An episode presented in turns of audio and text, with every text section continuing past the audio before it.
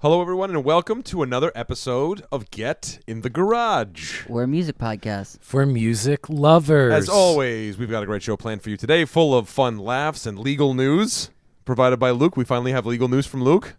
Order in the court. But before we do, um, don't forget to like and comment and subscribe and share the podcast with all your friends and families. Uh, like, uh, it's the best music podcast on the web right now, guys. So It's the best music podcast ever made. Ever made. Tell a stranger. tell a stranger. Well, what can you tell for some potential strangers what to expect for this episode, Luke? While I Yeah. cue up the music here. We have music news as always, keeping you informed.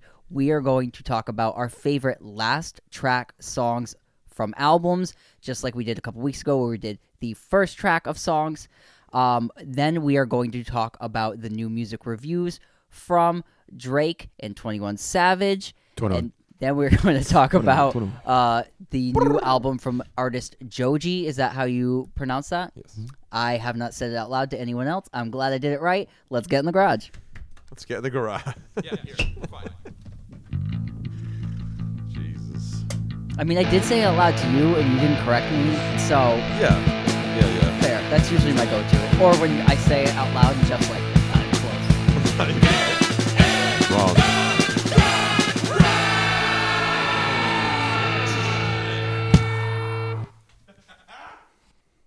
All right. All right. Order in the court. Order in Here's the court. our music legal news. Here we go. Uh, we are talking about the new album from Drake and 21 Savage, and they have been sued 21.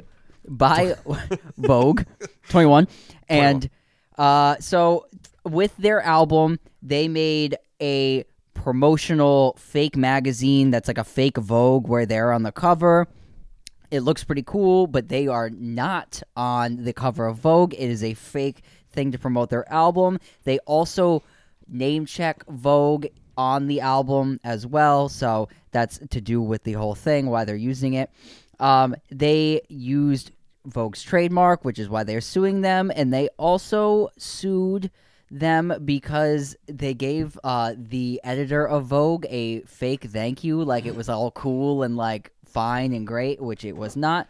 So they are suing Drake and Twenty One Savage for 21. four million dollars and uh, profits from their album. So let's see if they get that. Let's see if this is like a fair use, um, fun thing because it is and it isn't. Like I've seen album art parodies that are like very close to actual products and like you know things like that. Uh, look back on Paul Simon's Chrome for the uh, probably origins of these kind of lawsuits because he did get sued by Kodak for writing that song, and that's kind of like the same kind of thing here. Where they're using it as album promotion, so it's a little different. Yeah, I'm just surprised that they didn't tr- just try to make sure that that was okay. Um, I they did. know? Well, here's the deal. They did reach out to Vogue, and Vogue was like, "Hey guys, probably not," and they were like, "We're gonna do it anyway." So Ah. that's why the lawsuit is really happening. So Yeah. there was a back and forth between the two of them that you know, and uh, this is what happened. So that Yeah. is uh, the legal news.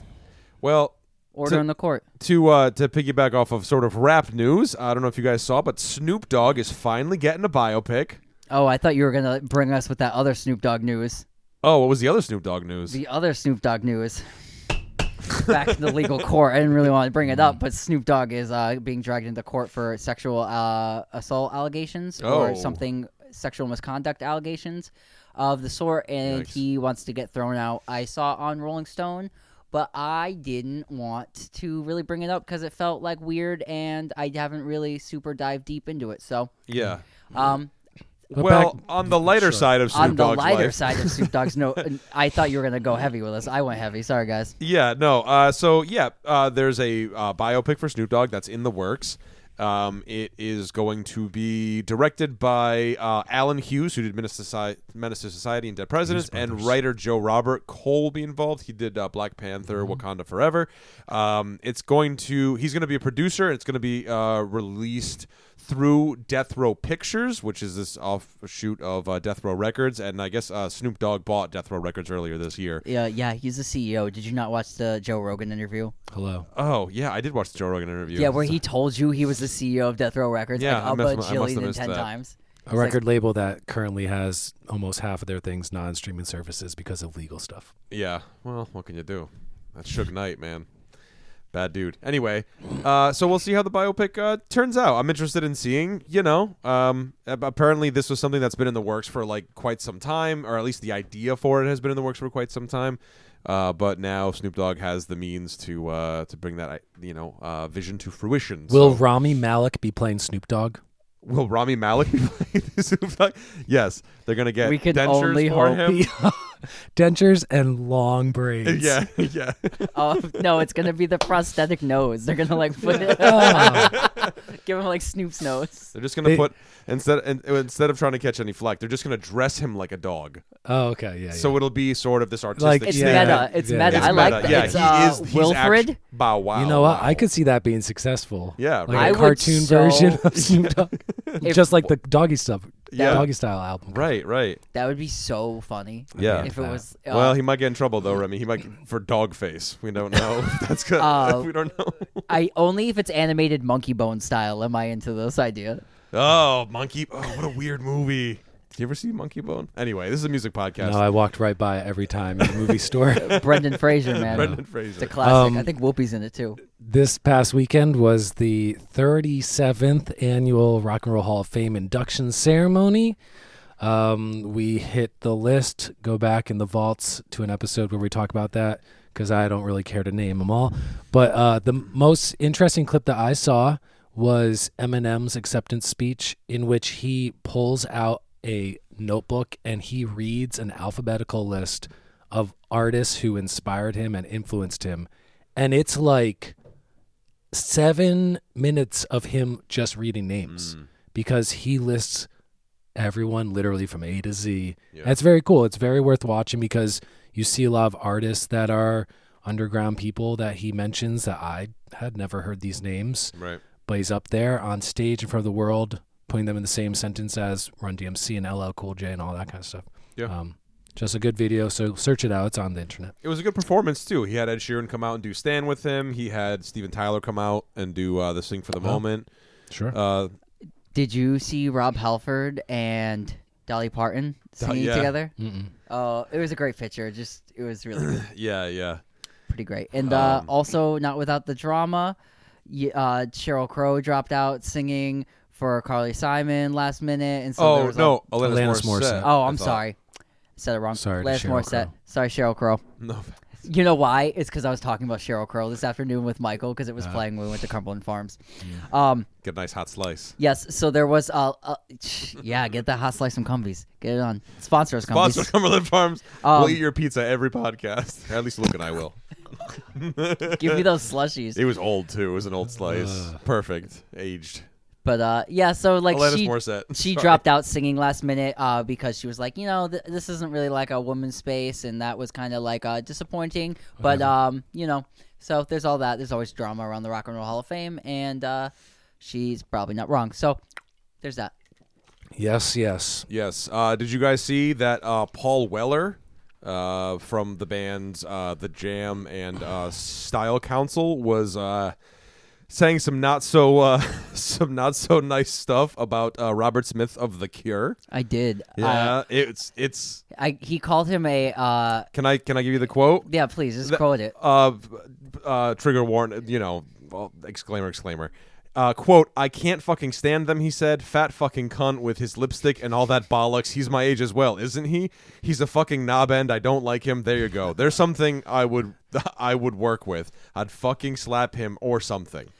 Knob end is pretty good. It is. Knob end. Yeah. You gotta be. You with gotta, his lipstick and all that bollocks. you gotta be straight though. Cure got way more classic albums than the Jam. It's not even close. Yeah, I mean, I went and I was like, "Who the This fuck is is the not Jam even- again?" And I that's- listened and I was like, "Oh, there's The- like the one The Jam top- or the Who from the late '70s. yeah, What are you gonna do? the Who cares more like." But Um, yeah, that was. Um, It was pretty good. I got Uh, I it got was pretty one funny. that could have went in legal news, but I didn't put it here.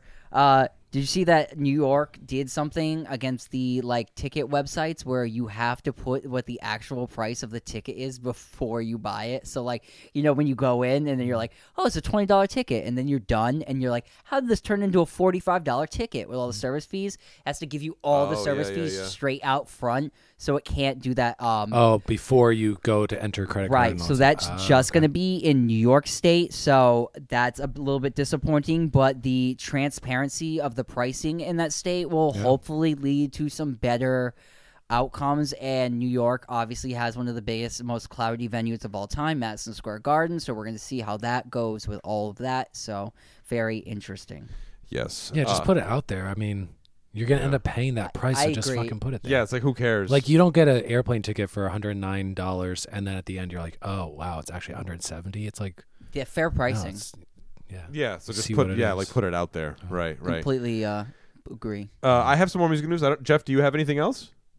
I don't. Okay. At this time. Well, I have something else that's kind of uh, Let's funny, freaky music news.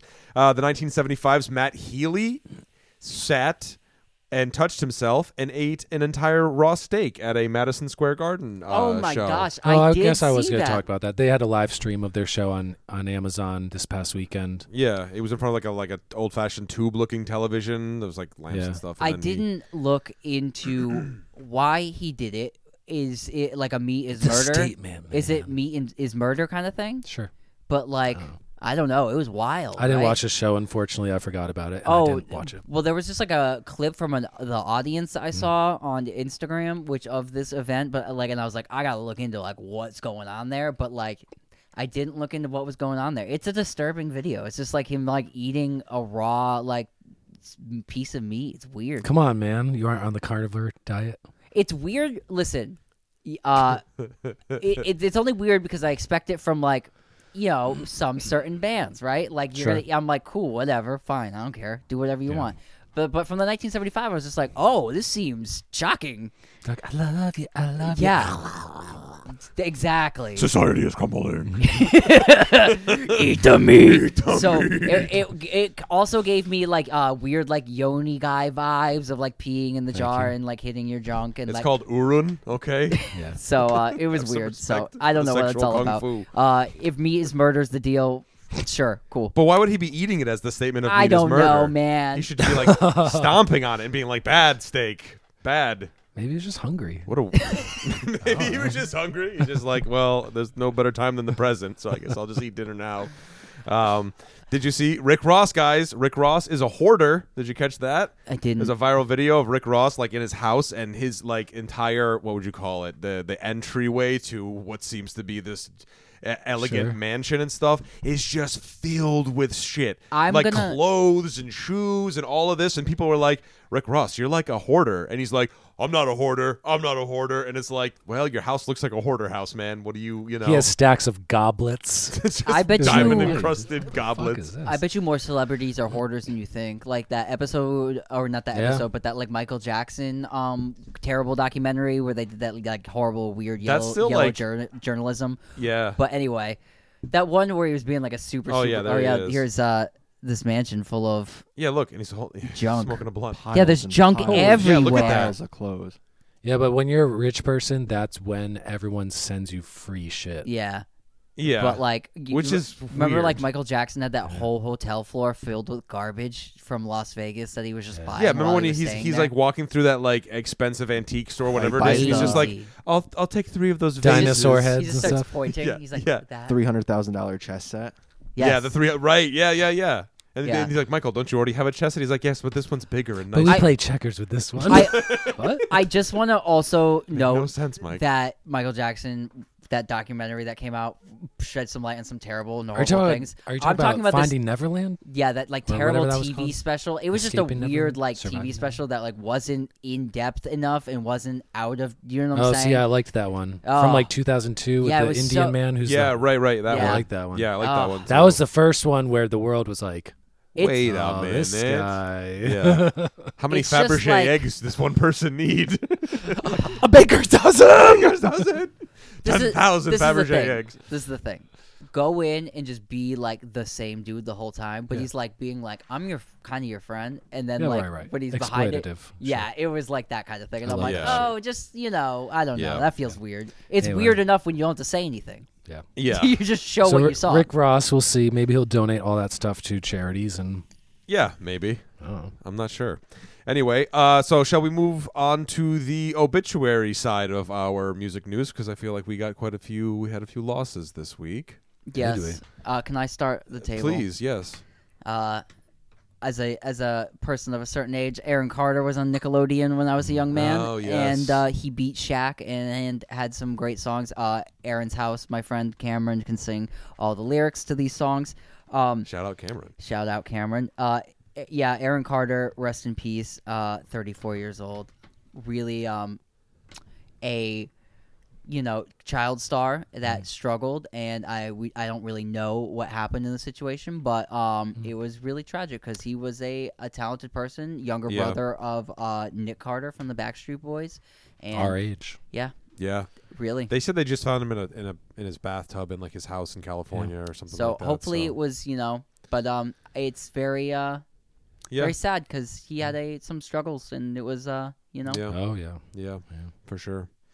Well, rest in peace, Aaron Carter. Um, I got an RIP. If anybody else. yes, go ahead. Um, this week, Mimi Parker, vocalist and drummer of the now duo Low, passed away. Um, we reviewed Low's album a couple months ago, and that album was called "Hey What," I think.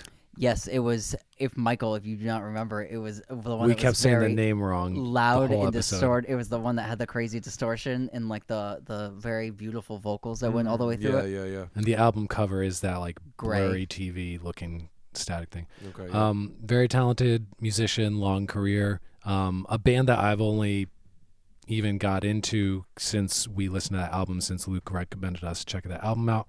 Um, so yeah, passed away this week, and I think she was like maybe early fifties. So I don't know what the issue, what happened, but yeah. very sad great Um, artist I've got another RIP as well. wrap us up Mike Uh, former Nazareth frontman Dan McCafferty passed away at age 76. It didn't give a cause of death, but um, Nazareth, for those who might know or might not know, uh, this is Uh, terrible. why? they uh, we should have started yours first Yeah. why? Because because uh, Continue, please. Respect. Well, we respect. Because two were like very like untimely, and then yours is like this man died of old age. now you're messing with the son of a bitch. 76. this man from a band n- nobody likes. Hair of the dog, man. Come on. What are you talking about? Listen, if so, If if, love if hurts. Genesis sucked more, Listen, I'd like to shout out some Nazareth dudes. Uh, this flight tonight, a, co- a cover of Joni Mitchell, "Love Hurts," a cover of the Everly Brothers. R.I.P. taken away too soon. Nazareth's sorry, biggest this R- hit, this- another d- "Dust in the Wind." Oh wait, that was a much better but still bad band. we're sorry, we're crapping on your rest in peace, Mike. Yeah, le- all right, it's fine. But rest in peace to Dan McCafferty, who was taken too soon. Listen, it's not 1983. He's 85 years He's old. still, he's, he was 76, God damn it. 76 is the new 66. Don't you know I, this? I next time we have rest in peace shout outs, we need to round. We need to discuss this before we go on mic, so we can figure out which one's the least the least important. the least important. Says you, all right? Love Yo. Hurts is like was like the makeout anthem for This like 83 year old guy who used to play at the bar down the street, he died last weekend too. Who gives a shit? Jesus Christ. All right. All right. Well, either way, Nazareth, check them out. They're gonna hit it big one day. Look, Luke's getting the Nazareth. Are you getting the Nazareth record? We should have put it out in honor of Dan, I man. have like I have like eight, man. That's the problem. Is I'm, Oh I'm doing this I love how I'm the one being made fun of for talking, giving an RIP. Luke's got eight of the same one album of this garbage band. Sometimes you need it. I have eight different albums. Good lord. All right. Well, that wraps up uh, Oh, I'm the obituaries sweating. for crying out loud. Oh my god. R.I.P. We Good just- God. All right. Let's, uh, uh, Jeff, why don't you yeah, usher so, us into this so last another bit? newsy thing, another thing. Um, a new, what was that pop punk. Fuck, when we were When we young. were fest. when we were young. So another one kind of like that was announced. It's called Sick New World. It will also be in Las Vegas, and this is like instead of the emo pop punk crowd of our generation, it's going to be all of the eyeliner, sad gothy, My crowd. nu metal. new metally, whatever crowd. guys. Um, it's a festival headlined by System of a Down, Korn, Deftones, Incubus, um, featuring a ton of bands from you know, ninety five to two thousand five, pretty much, Mm. um, with some newer ones that are up there. Uh, we thought it'd be fun looking at the poster for Sick New World. It came out, and I was just looking at like the 50 names on this list, and just like how the mighty have fallen.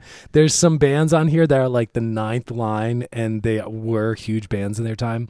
Um, so what we're gonna do, you can play along at home if you go on to Sick New World and look at the poster. Um, if all of us can look at that, you get to select your line.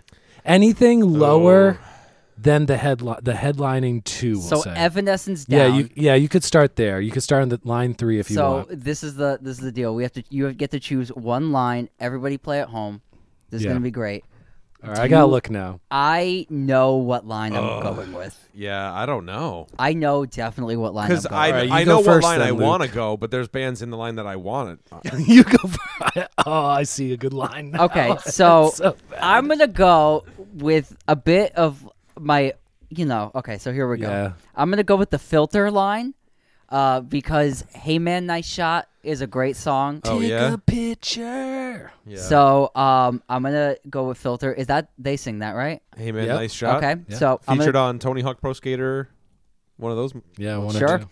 All right, read the other ones. okay, and then we're gonna go with Luke's childhood favorite, the CD sitting on the shelf over there, Lacuna Oh, Coil. Oh, here we go. favorite. When you're Interesting. down. Uh, the better Evanescence, in my opinion. Oh, Okay. then I'm gonna go with the Melvins, who I feel are a weird band on this lineup. Seeing that the Melvins have been playing since like forever, and they kind of aren't this band at all, and they're more in the Black Flag, Sonic Youth. Yeah, yeah. Dinosaur Jr. kind of realm. So that's like a free treat for me because I actually enjoy the Melvins. I have no idea what failure is, and I can't even read the last band. That's something westward. Start Stabbing westward. Stabbing westward. stabbing westward. Looks like I'm gonna have two new experiences, but Uh, hey, some new artists from 40 years Listen, when I was in the sixth grade, I saw La- stock. I saw Lacuna Coil at Ozzfest, and it changed my life. I bought that CD with the f- the sunflower on the cover, okay. and I was really into it. So Yeah. I got excited for Lacuna Coil. I want to get excited again. All right, Mike, do you have a do you have a line? I do. I have All a. right. do I know- have a line. go for it. Let's I know go. which one All you're right. with. So I'm gonna go with the Soulfly line. oh, you took my oh, did I? I'm sorry. Go with it though. Oh, all right, all right. Well, No, sorry it's, for, it's the best one. for That's stealing why. your line. so far. Uh, Soulfly, I can't really say that I'm super familiar with them though. No, What's, what was who their big cares? song? Who it doesn't cares? matter. Um, but then the next one. but one. let's go. All right. So are, first we of all, are. you know who's the youth of the nation? We are, and look. I bought that was what that was the second CD I ever bought. Uh, oh, uh, so POD, POS. let's go. POD, good God. Uh, the center band, which is a band Uh, that I've that- actually seen a couple right. times, and that's what drew me to this. I this. knew that's anyway. why you picked this one. Fucking Sevendust, baby. I love Sevendust. They were like my fucking band back in the day, dude. Your middle band and my middle band were like legit like bands. You're like, I'm really still into that band. yeah, dude. I mean, I've, I've I listened to Sevendust more recently, and I was like, oh yeah, I can sing like every single line to like almost Right. every single song from this band. I absolutely love them. Next up, Nu- number one hit makers. number one hit makers, Hoobastank. What was their song? Oh, The reason, Re- bro. Oh, Reason is you. Yeah, Dude, he's not a Um, perfect person. He's not a perfect not. person. He's not a perfect songwriter either, for so that good. matter. But what can you do? So good. We're like Hooba stunk. And uh, and last but certainly not least, Alien Ant Farm, which I Yo, hope that was in that line. That's the best line that in the whole I thing. know, it is the best That song. I hope that instead of playing a full half an hour set, they just play their version of Smooth Criminal eight times and just and then just don't play anything else because who gives a shit about Who any gives a other shit? songs that Alien Ant Farm Do you Road. remember Oh. sitting near the TV just waiting for them to play that stupid music video Oh, again? TRL, and that man. was- that The weird guitar moon- players like They're all oh, wearing JNCO jean Yeah, bell oh, bottoms. come the kid on, was man. walking down the sidewalk. Yeah. Oh, amazing, amazing. So there is my line. Jeff, what do you got for us? All right. Listen, after that, that is the best line. But I, I my backup line is third from the bottom. Cold. Oh, A band that was huge I remember Cold. for like this 18 months they were huge. I was a Seven Dust listener. I know. I know Cold very well. Cradle of Filth, Uh, Dude, the Cradle of Filth which- line, I almost went with that one too. which is a it's actually like a decent band. dude, their version of "Hallowed Be Thy Name," that Iron Maiden cover. Dude, Cradle of Filth is a great band. Yep. Let's just say it. Dani They're, Filth, they're, English as far black as metal, metal. goes. Yeah. And, then, then, and then fronted by Ice T, Body Uh, Count. Yeah, that's it. The OGs, the original gangster man. yeah, man. man, Ice T's body count is on this festival. Why wouldn't you go? Yep. And then just like Luke, I've never heard of the Birthday Massacre or the 69 Eyes. So But hey, you're hot willing- new artists. You're willing to sit through two new experiences just to witness Yep. some Cradle of Filth and Ice Yep. T's body count. I hear And it. Cold though, man. Yep. I liked Cold. They were a good band. yep. I enjoyed them. So yeah, let us know in the comments below. what Um, do you? uh Do you also see the Mr. Bungle on Of here? course, Mr. man. I see the Bungle is a- Mr. Bungle. Yeah. out of place on this lineup, right? I thought Mr. No. Bungle was a more of like an artier version of kind of all that, and same Yeah, with like but the like, Melvins. you know, they're arty. Orgy's pretty arty. But like, Not. but like Mr. Bu- Mr. Bungle next to Yeah, weird, Fly- next to. Flyleaf was Right. weird because Flyleaf was like a very very mainstream band. Mr. Yeah. Bungle is more of a band like Primus, like strange, circusy, weirdo. the thing was, I was like, they're stupid high on that lineup. They like they're see like this is what you said. Like Yeah. some people stock, Mr. Bungle stock, whoo, rising way up there at the top of that Right. flyer. Where before they would have been way at the bottom of this flyer. Yeah, for me, like okay, if we if you want to do a quick one, like Chevelle, I'm like, all right. Oh, I was just like, about to say that's a. That's I love the. I love that. I see. I like They're Chevelle. two albums from. I like Chevelle, Whatever. but I'm like, I don't like. They're high on the. I don't know. I feel like they're kind of high on the lineup too. How but it's about- my it's personal taste. How about really came back after 20 years of wandering the desert? Papa Roach. Oh yeah. Remember how they got big again last year? Yeah, And now they're like the classic rock of 15 year olds. dude. Yeah, I've I've talked to people who went to go see Papa Roach and they were like, they put on a great Yeah. show. So so strange. Cut my life into Also- so strange. Uh, Ville Valo rocking the the Yep. him artwork, but not being backed by him. It's just like solo Right, stuff. right. Yeah, Very- yeah, the heartagram. I guess you whatever own the that is. heartagram at that Yeah. point, but no, you know. How about Yeah, straight in the center, man? Two actually really good bands that are kind of like the grandpas of this whole thing Ministry and Skinny Puppy. Oh, bro, I left a. I went to go see a Skinny Puppy show. Oh, no. Ministry was like the first industrial band. Yeah, Hmm. So predated the Nine Inch Nails stuff by like two years. And then Skinny Puppy is what's the main dude behind that? I don't know, but I went to a He has Skinny a shaved Puppy head now. show because uh, a band I like, Terrible Things, opened up. yeah. Skinny Puppy's good. Oh, What the, what the fuck's that I guy's left name? I before don't they know. played. Alex, are you looking it up? What's his name? Who are we looking for? Skinny Puppy. Which member in particular? Lead Just singer. The main lead- guy. The main guy. There's Kevin Key, Is it No. Kevin? No, no. Nivek Ogre, or Mark Walk. Past there's three past members. Uh, Dwayne Goettel, Dave Dave quotes Rave Ogilvie, and Bill Lieb. I don't know. I don't know. Either I would. I, I would recognize his face more than his name. But anyway, another industrial band. But can I also just say, man, hell yeah, System of a Down being the headliner. I was pretty Of excited when. I saw that. I'm like, fuck yeah. I love System of a Down. What about Hundred gecs? Oh, I didn't even know that. oh, I'm having a heart attack. Um. All right. Well. All right. Let's move on. Because we have uh, we're we're running uh, short on time here for this first segment. So let us do a quick little uh quick little rundown Album of closers. our favorite album closers. Um. We can do it like we did last time. I think didn't each of us I Hit our visual five. aids. Wow. hit our five? Okay, Luca with the visual. So Luke, why don't you uh, hit us off since you have the visual aids? Uh, I'm gonna go with a new classic here. Uh, Snail Mail Valentine. I'm gonna go with the track Mia. It is an acoustic track with beautiful orchestration. It is very sad. If you just had a breakup, you will cry. I like it. It ties the album together very well. It's a good ending statement. And that's what I'm looking for on closing tracks. Um, I got another sad one for you. Here we go. Bring up the tears. We got Bob Dylan's "Blood in the Tracks." Uh, Buckets of Rain, the last song on the album. Um, I, again, I think it ties the album together well. It's acoustic fingerpick number, which is uh, very different from Bob. He usually doesn't fingerpick. Um, he does it pretty badly, and there's some bad loud string pops on it. I love it. It's really good. Um, ends things pretty well. This is my controversial pick that I picked, and I know you guys are gonna hate it. Uh, it's the last Good song night. On the White Album. Good night, uh, Ringo Starr singing. Um, I think John Lennon wrote this hate it. song. Okay, I thought you guys were gonna be like, oh, that's like It doesn't end with wild onion pie. I thought you guys were going to be like, that's a, a super weird choice because there's other Beatles albums that arguably end with way more classic songs. But I like the sentimental sweetness of Ringo singing. I think, Orchestra and all that stuff. I think that's a John Lennon song as well. Um, I'm going to go with another more modern one. We have Weezer, uh, the closing track "Only in Dreams." It has a b- like beautiful bass line. Um, also, if you're in the Death Cab for Cutie, "Cath" sounds a lot like this song. Um, exactly like it. Yep, "Only in Dreams" is a beautiful song. It's probably one of the best songs Weezer ever wrote. Um, check it out. Love it. Album closer for their most classic album, the Blue Album. And then I chose album openers uh, last week with Brown Sugar. I'm going to go back to that album and choose Moonlight Mile from the Rolling Stones. It is probably my top three favorite Rolling Stones songs. I think it's one of the best songs Jagger sings.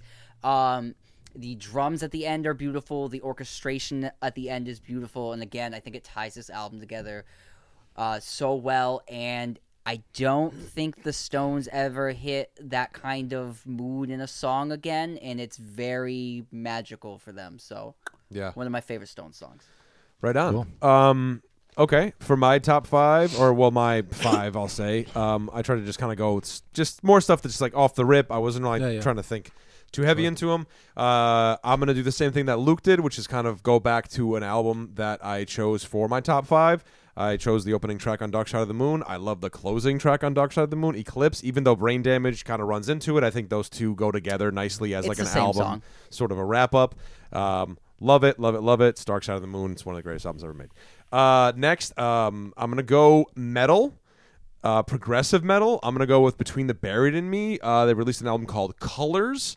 Uh, the last track on that album is a uh, song called White Walls, which I love so much. It ends with, you know, like this awesome sort of climactic kind of guitar solo back and forth thing between the guitar players and everything. It's awesome. Also, uh, check out their live album. There's video of it as well, and they play the entire album note for note, front to back, which is incredibly impressive. The highlight of that being White Walls. Uh, next, I'm gonna go with Nas Illmatic. It ain't hard to tell. It's the last track on that album. It samples Human Nature. It's that Michael Jackson uh, sample, and it also samples Long Red from the band Mountain, the the drum uh, track On time, from that, Jack. Uh, from that as well. Uh, fourth, I'm gonna go with my boys in Deep Purple off of Machine Head. The song is Space Truckin'. I love that song. Check out that version of that in uh, on their Made in Japan album. It's uh, absolutely incredible. It's how long? That's like 21 minutes long. I There think. you go. My kind of song. Should have been 22. Should have been. Only if. 21. Uh, 20. Thank you. and my last uh, and my last song is uh, one of my favorite bands, one of my favorite albums from one of my favorite bands. It is The Doors. It's Riders on the Storm. I love this song. I love this album. I think the whole, you know, everything about this song is great. I used to hate it, and now I could listen. On, you know, I could listen to it on repeat. That closes I L.A. it. Woman. Yeah. Yeah. Rain Yep. stick. Yep. Yep. Cool. So, uh, so there you have it, Nice. Jeffrey. Um, my five, you know, album closer. We want like a succinct statement at the end of the piece. Um, my number five is the last segment of a song cycle by Marvin Gaye called "What's Going On." The last track is "Inner City Blues," "Make Me Want Holler," which is like one of the most hypnotic bass lines. Um, triangle hits, some uh, Bobbye Hall bongos, and just beautiful song. And it wraps it up, and it kind of brings like the theme from what's going on, the first track at the very end. Um, my number four is the last track off of Kanye West's Yeezus. And it's Bound 2, which has an iconic, corny uh, music video that's like very interesting when you look back at it 10 years later. Uh, it's an album of like kind of a brutal assault, and then it's like this nice kind of what Kanye West can do for a love song. Um, a great track. My number three is an instrumental by Snarky Puppy called Lingus. It's the last track off their live in the studio album. We like it here.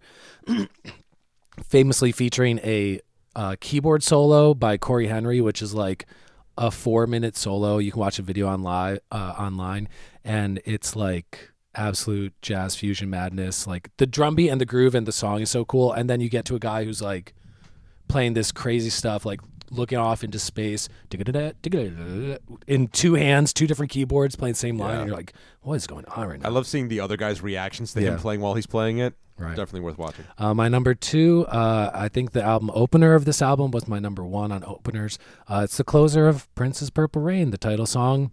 Um, it is Purple Rain. It's this seven minutes of excellence. It's a live with some overdubs, but it was the first show that the guitar player Wendy played at. Um, they played it in Minneapolis, and it's just like crazy to think that such an iconic song was played live. Um, and that has this like overdubbed string, like two minute outro thing that's cool. And my number one is uh, the song True Love Waits off of a Moon Shaped Pool by Radiohead that came out in 2016. And I picked this as my number one because uh, True Love Waits is a song that Radiohead tried in various forms for over 20 years.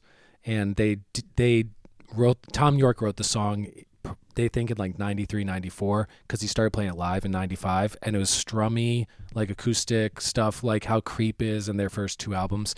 Um, and then over 20 years it like morphed in different incarnations to be this minimalist piano strange like ambient thing um they didn't change the lyrics they didn't change the melody but now it's with this piano that you can hear like they mic the the metal the hammers of the piano so it has this like creaky sound.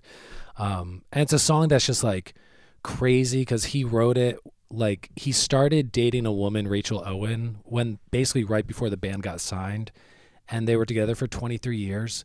And then in making at the time he was making this album they separated and then they like put this song that he possibly wrote about her on the record as the closer and then she died like 5 months after the album came out Jesus. so they amicably separated during the recording process. They put out this haunting, like, oh my God, a love song this guy's po- probably wrote for this woman when they were both like 27 and now they're about 50. And it's just like this magical, hypnotic four minutes. And then she dies later that year. And, it, and it's just like, Jeez. it's crazy. Yeah. It's like the way that music, like, goes past eras and time and space and like people's lives and stuff. So I just think it's like crazy. yeah. That was a good one. Yeah. Yeah. Nice there you have it. nice What are some of uh, what are some of your album favorite album closers? Let us know in the comments below. Um, all right, we'll take a quick break. We'll come back. Two new album reviews. 21. 21. Not 21, 21 album album reviews. 21 album reviews. We'll be right back. This episode of the podcast is brought to you by Hofner Guitars. I have here the Hofner Shorty. It is a full scale travel size guitar. You can find this and all of their products at hofnerguitars.com. All right, everybody, welcome back to Get in the Garage. We're the music podcast. For music lovers. Time for our two new album reviews. Uh, this week we've got an exciting uh, pairing of, uh, well, all right, some editorial selections there. Yes. We have yes, an interesting, an And- okay, interesting, yeah. an interesting pairing. We are Yes, excited to bring you Sure. two We new are Ah, excited. yes, Yes, yes. thank you, thank Yes, you, thank you. Yeah, so the latest from Drake, uh, he- he did a collaboration album with Twenty One Savage. Totally. Tw- the, the name of the album is uh, uh, Her Loss. It's her loss. Yeah, Her Loss. Yes, that's the attitude. Her loss. Yes, uh, it's an interesting album. Um, from what I have seen about it, it seems maybe there's like some mixed reviews. Uh, we'll definitely get into our They're- opinions. You're gonna hear a couple more of them. yeah, you're gonna hear. Yeah, you're gonna hear a few, a few, a few more. I mean, what did you guys think of this record? I, I, I'm kind of like I. f- There, I had moments where I was like, I think I like this record. And Then I was like, ah, fuck this record. You know I that was like, TikTok. I think I like this record. You know that TikTok meme where the guy's like, ah, "It's all right." Yeah, That's how I feel. yeah, It's all right. it's all right. It's all right. I mean, it's just like uh you Drake I would say Drake did kind of a similar thing doing a team up collaborative album a few years ago. A few meaning possibly like eight years ago with Yeah. Future. Right, right, yeah. Um, forget the name of that, but it had diamonds dancing and big rings and blah blah. It has a bunch of diamonds on the cover. Um, and that was like Drake going with a guy who has a very different flow and style and musical approach than him. Someone who has a very different lifestyle, history, background than him. Because 21 Savage is a guy who was committing robberies and yeah. you know, getting shot and shooting other people and all these alleged slash not so alleged things. And Drake puts on his like, you know, big puff puff starter jacket from the 90s and acts like tough guy Drake. And I'm not the expert on tough guys or street life or any of that stuff, but I know when I hear it, I'm just like, I don't know. It's not that authentic, and I like very authentic music, so mm, it's I. So that's like one of the problems I kind of had with this collaboration as well. It felt like 21 Savage was really giving you just kind of like more or less aspects of his life, whether or not those are. And then it comes to like my other problem with this record. So it's like a twofold thing. So mm-hmm. 21 Savage kind of is just giving you things of his life where it may or may not be the morally correct thing, mm-hmm. but it's just the thing. Sure. Right. And then we have like what you were saying, Drake is kind of the guy who was on Degrassi, and we know him from when he mm-hmm. was young, and you know all that stuff. So you have Drake kind of being like some way on this record where I was like a lot of the ways I was like, oh, you're kind of like kind of being a straight up like misogynist in like a lot of mm-hmm. weird ways and like a lot of hateful ways, not like funny ways, because mm-hmm. like there's a way to make fun of misogyny mm-hmm. and be in on the joke and like play around with those ideas if you think that they are, you know, whatever. But um, I think, like I'm saying right now, and a lot of critics are starting to come around on this bend too. I think we're done with the out of nowhere, just like misogyny on like Drake records or hip hop records or any records in general, because it just doesn't feel necessary the whole time. It felt like this could have been a party, like a really fun, like, Right, right. get together party. And so like now that i said like the things i don't like about it you know like um even um the daft punk sampled song which uh Circo Loco. circo loco. That song to me is like this is the example. Is a, such a great fucking song. It's such a great banger. Really cool. Love it. The meg the stallion diss in it which is the main thing that's going around right now is feels weird and not necessary in the moment and um you know just not even but also it's just like on. it's a one line it's kind of a bad pun whatever reference and it's like Yeah. me personally move on past there's 60 more minutes of music but see Yeah. that head, headline clicks and stuff that's me too is move on past if the rest of the record didn't also run the same Sure. same tone Yeah. so that was you know where it's at what are your thoughts mike Yeah, I felt the same way. Um, my thing is, is it's just like I, I think I said it before when we were talking about uh, the last album. Honestly, never mind. Um, I'm just like I've kind of just had it with like sad boy hip hop. I mean, I, I don't think, you know, I think I said this before too. Like, there's a difference between sort of like being like doing the sad thing and like uh, uh being vulnerable and i don't feel like we got any vulnerability from drake on this record. I felt like we got of like resentment and like kind of just like well i'm rich and i can get everything that i want except a woman even though i treat women poorly. Why are women bitches? Why are women bitches even though i treat everyone that i meet poorly? And it's just like all right like dude just you know it's just like i don't you know, and like the braggadocious sort of like I have money bragging thing and stuff like that. That's not a, a foreign concept, especially in hip hop. You know what I mean? Like that's kind of always been a thing. I'm not saying that that's not a thing, but it's just kind of like, you know, man, maybe it's just that like that sort of level of money and success does something to a person, and uh, maybe that's just what happened with Drake. I don't really know. Um, I did see a lot of reviewers talking about how they did feel like this was sort of a mismatch.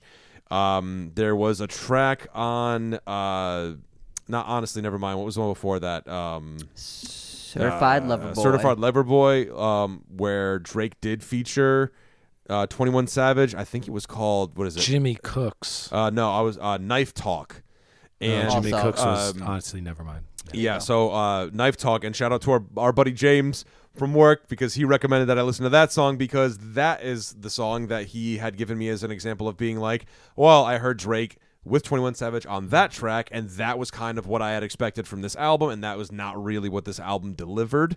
Uh, he also said, what did he say today? Oh, He said, kind of, he said, uh, he said that kind of like at this point with uh, Drake and his like emotional women problems. Uh, Drake is the Taylor Swift of rap, which is not an off statement because Yeah. his his female centric Yeah. themed records are very Taylor and Swift. I, and I get listen man like and I get it but it's also just kind of like and I think that's we were talking you were you even said it earlier today where it's just like maybe Drake is just kind of like aging out and it's like you know I don't know it just doesn't it's just kind of like one of those things where it's just like hey man you're like you know Well, let's talk about what worked because there were some things that weren't terrible on this record, and Oh yeah, yeah. and I want to note a masterful improvement on what I thought the last record was. Honestly, yeah Nevermind. for this is diff- much different than honestly never mind yeah Yeah, I liked I I found the pairing somewhat interesting um cuz Jake uh not Jake Drake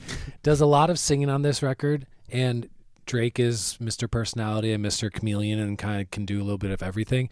And 21 Savage is like I am very flat and I say my raps like this and it's just very like monotone is not the right way but it's um yeah flat is the best way I can describe it right um, where it's just kind of like, here's what it is. So I thought that 21 Savage was could be underwhelming and boring because I found some of his other stuff underwhelming and boring. And uh, some of his best things that I've heard were on this record. Uh, the opener I really liked. What's it called? Big Flex. uh, or Rich something. Flex. Rich, Flex. yeah Um, and I was like, oh, 21 Savage kind of like getting a lot more personality by being paired with Mr. Personality. And Drake, like we talked about how we know his history. Maybe, I mean, when you are 30, 37 and you have now become a multimillionaire, you kind of become a gangster because you have to have like private security detail and people with guns around you and stuff like that. And Yeah. people trying to rob you and making threats and stuff like that. So it does make sense. It's not like I'm saying this rich 37 year old guy is a fake gangster. I'm saying like, no, he probably has gotten tougher and harder and more like that as he's gotten more successful. So I didn't find all of the stuff uh, so like caricaturist, but um, I liked some tracks. I liked. I really liked that opener, Rich Flex. I really liked Middle of the Ocean, which was a Drake solo. One of the Which best I was songs like- on the record. I, I thought, damn, this is like a six and a half minute or whatever it is. Like it would have fit perfectly on um, the third album. I like nothing was the same. It like had that kind of like O'Jays sample soul beat and stuff. Um, very very good song. Also, no Yeah. trap beat on that song too, which was interesting. There's a lot of Yeah, it trap was a beat on this throwback. record, and it Yeah. was Yeah, like a right, throwback right. kind of song. I was because you were like, "Oh, there's a lot of trap on here." I was like, "Oh yeah, you're right." And then that song rolled on. I was like, "Oh, okay, yeah, yeah, yeah." yeah switch that up. was the one where I was like oh yeah cool finally. Yeah, and it's and another song not not. I mean, I liked I liked the beat switch on Rich Flex, the opener, which Drake has done a lot now. Um, I liked the song "Pussy and Millions. Mostly because I liked how everything kind of went to a different place once Travis Scott appeared. And Yeah. I like Travis Scott and his energy and like his auto tuned without being so repetitive. Like I find Future to be pretty repetitive melodically and like delivery wise. Um, so I thought like that second half of that song was buoyed by Travis Scott being on it. Um, I I liked like that song too because it felt more like a party song, and I liked more where they were like getting together, kind of like partying and talking shit in like a fun Mm-hmm. way. Um, uh, again on BS, that was like another song I really liked on this record. Yeah. um, on that On that bullshit. bullshit. Um, that because bullshit. it let it kind of was like, yeah, we're in on all the this is you know we're talking shit. So that was Mm-hmm. you know great. I loved that song on here. Um, Privileged Rappers was another one I thought was a pretty good tune on here. I liked that Drake put a chorus on the rap song. That was a good throw up or change up, not throw up. That's puke. Um, but uh, I'm also going to shout out 3 a.m. on Glenwood, 21 Yeah. Savage, solo track. solo. This is honestly my favorite song in this whole record Sure. because it is the most emotional. It's the most true. It's 21 Savage giving you a moment in time of his life and what he's Yeah. been through and who he is. And now I know 21 Savage a little bit better and I know where he comes from because that song was so, it was really, really good. It had a lot like the uh, other solo Drake song that uh, Jeff, you know, shouted out, but, and it also has a lot to do with the, um, Drake has the numbers series on a lot of his records where The timestamps. yes, yeah, the right. timestamp songs and 21 Savage now has a timestamp song on a Drake Yeah. record, which is Yeah. something of interest. So I definitely like those songs a lot. There was uh, you know, um as the album got down, like Broke Boys was you know didn't like as much, but I love that out the gate Rich Flex major distribution, which is a bit of like a two minute Mm-hmm. just beat. Um, but yeah, anytime they were like really together, and Mm-hmm. especially switching off uh, on verses, I liked when they tackled the verse together like old school Run DMC Mm-hmm. style.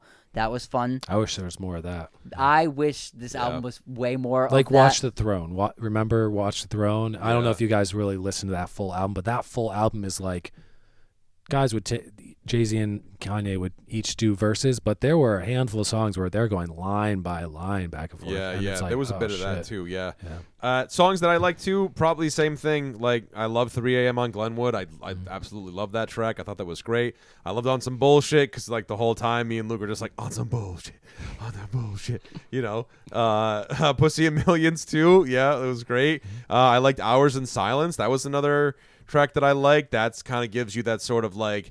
Drakey goodness thing that he does. Oh yeah, you love the that. You're like, this is a sad Drake I like. Yeah, that's the sad Drake I like. I'm I'm I'm I'm about that.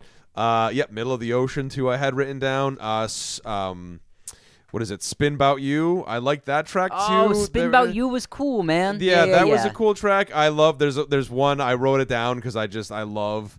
Um. Oh wait, I'm sorry. That's what I was saying. Spin about you has the classic singy songy.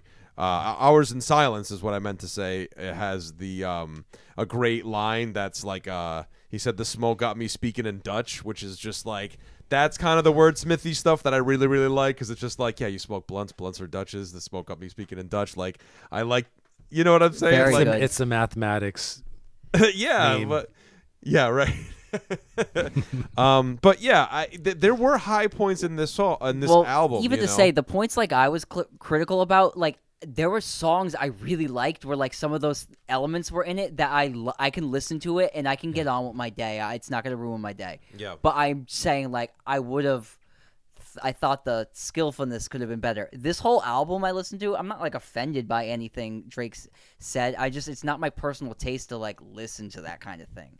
Same. Um, Yeah. So, and I guess like at some point I was like a little offended, but not to anything where I wouldn't ever listen to it again. You know what I mean? Like it's not gonna stop me from listening to it. Yeah. So that's all I'm saying. I'm saying like a lot of the songs, like I liked it. It just had that element in it, which is something I don't like as much. So Yeah. you know what I mean? Hit us with some rankings Yeah. or some scores, I guess. Let's go around table. Luca, would you like to just, just I don't for for what it's worth? Uh, Pitchfork gave it a six point four. So Oh, For I what was- it's worth. For what it's See, I rate a lot of albums around here.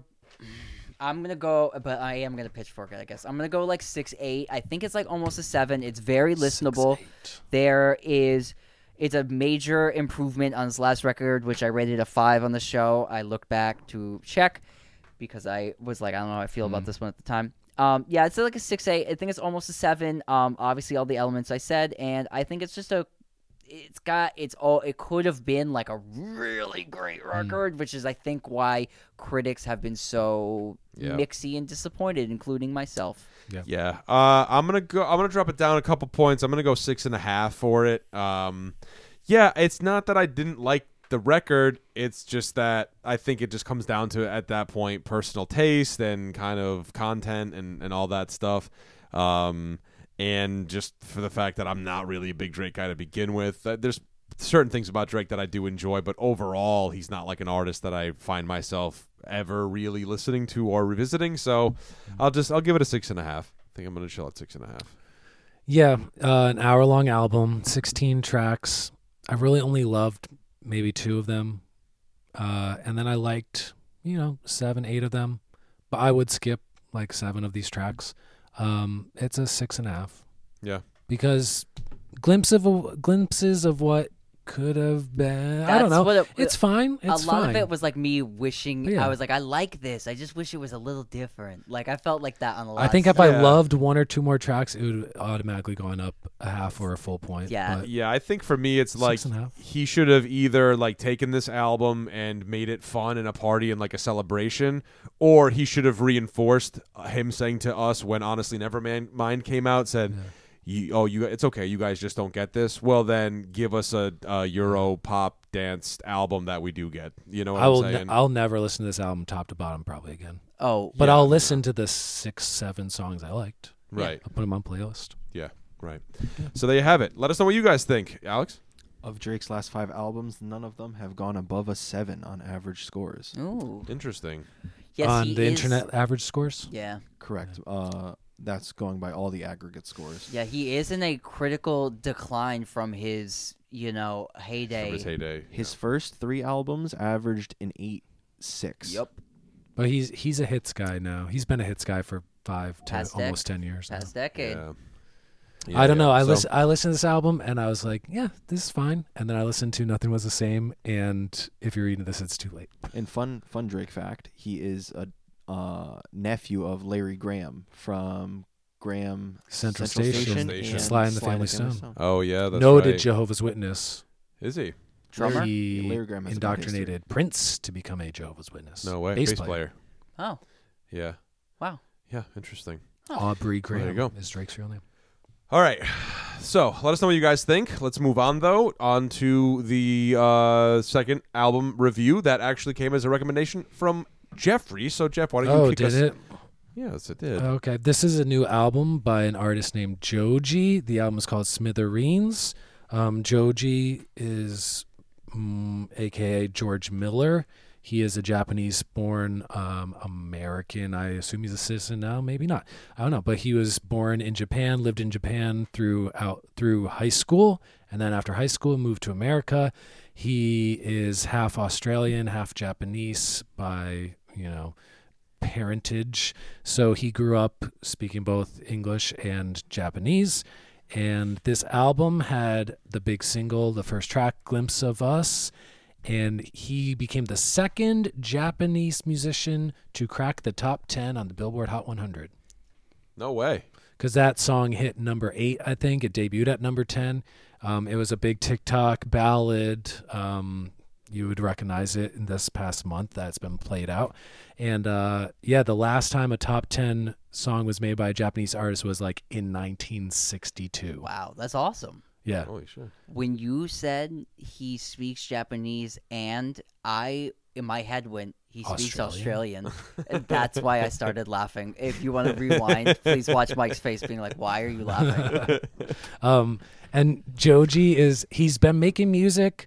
Um, this is his third album. I think pretty much just just the last five years. He was a notable YouTube personality known as Filthy Frank. He was kind of like a homemade version of an on uh, Eric Andre style, um, surreal slash somewhat offensive and absurd humor type of stuff. Popularized the Harlem Shuffle Uh, dance. Correct. Yes. He was one of the first videos that took that the Harlem Shake by Thank you. Baauer. I've, I'm always bringing it old school. I'm like an There you go. 80 year old man. Hollow, that toe tappy, um, that mashed potato, and uh, this is uh, his music is like you would think a guy who made like slapstick kind of offensive comedy YouTube videos um, wouldn't be able to make music that is like pretty much like very uh deep you know i don't know you judge it for what it is deep introspective but like ba- like r&b croony ballads and yeah. stuff Yeah. It feels like, yeah. So like the him being a YouTuber, like the second half of this record, which is centered on like his more like hip hoppy Sure, based stuff. The first half of this being like professionally produced kind of uh, ballads. Um, I was not like prepared for like this is like the new. I was like, oh, this is, seems like the new adult contemporary. Like mm-hmm. it's like, uh, again, like has a lot to do with young pop people music, but it's like it's ballads built on like the new pop structure. Like there's mm. no like middle eights oh, really no. on any of these songs. There's no like bridge or pre-choruses or mm. anything. Like "Glimpse of Us," the first track in this album is is really great, but it's like a whole, it's like a loop of that piano mm-hmm. thing, and it's just it's really emotional and beautiful, and it's in and out before you really know it. You know?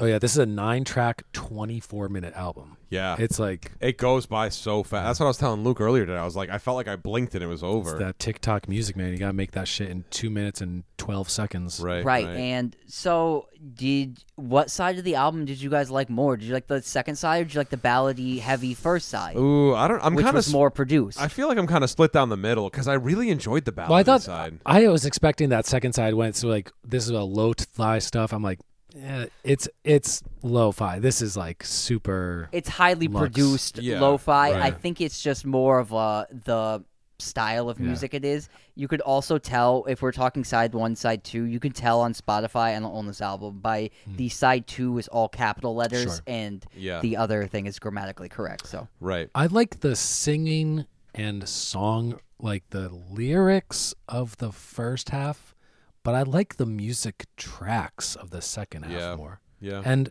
for people who are unfamiliar with his music, he is like a middle ground stylistically in between James Blake and Frank Ocean Hmm.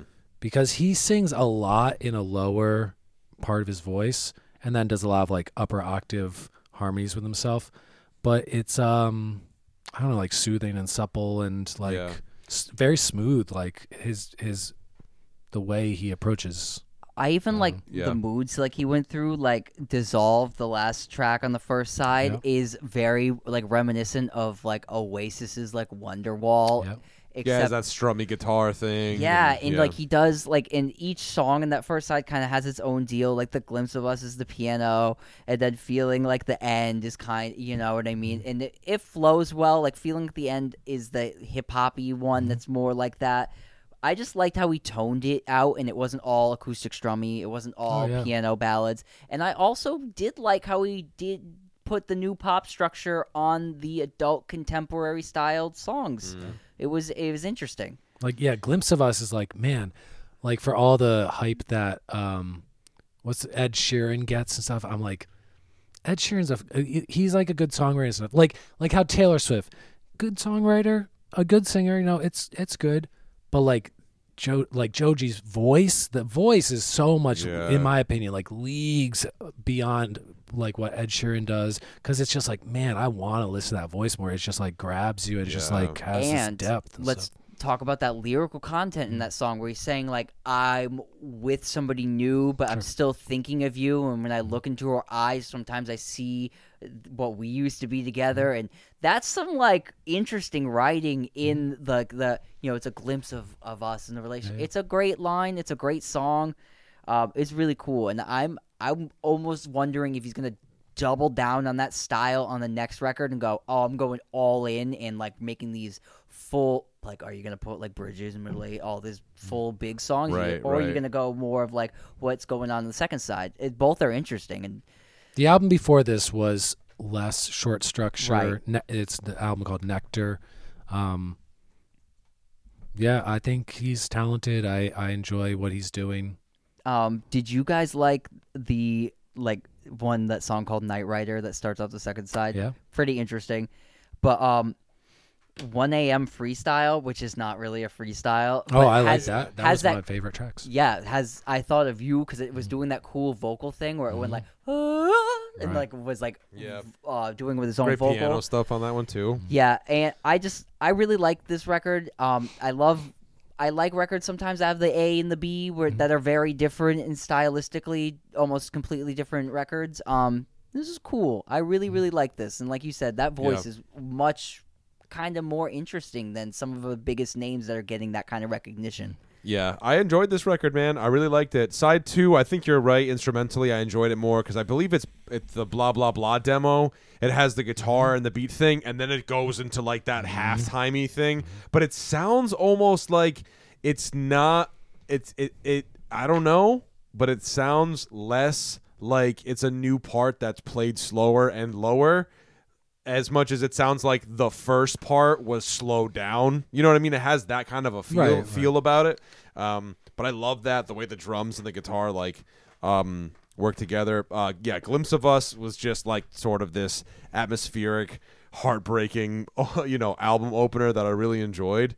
Um, uh, feeling like the end that too many, Mm-hmm. too many, too, like that thing was like I was like, oh, this fucking great, you know. Like I just, I did, I enjoyed this. I thought this was great. This is like a, a great example of pop music. Yeah. You know what I mean? Like ha- like current Mm-hmm. pop music. I really enjoyed it. So Yeah, this is right in my wheelhouse of like what I like is Yeah.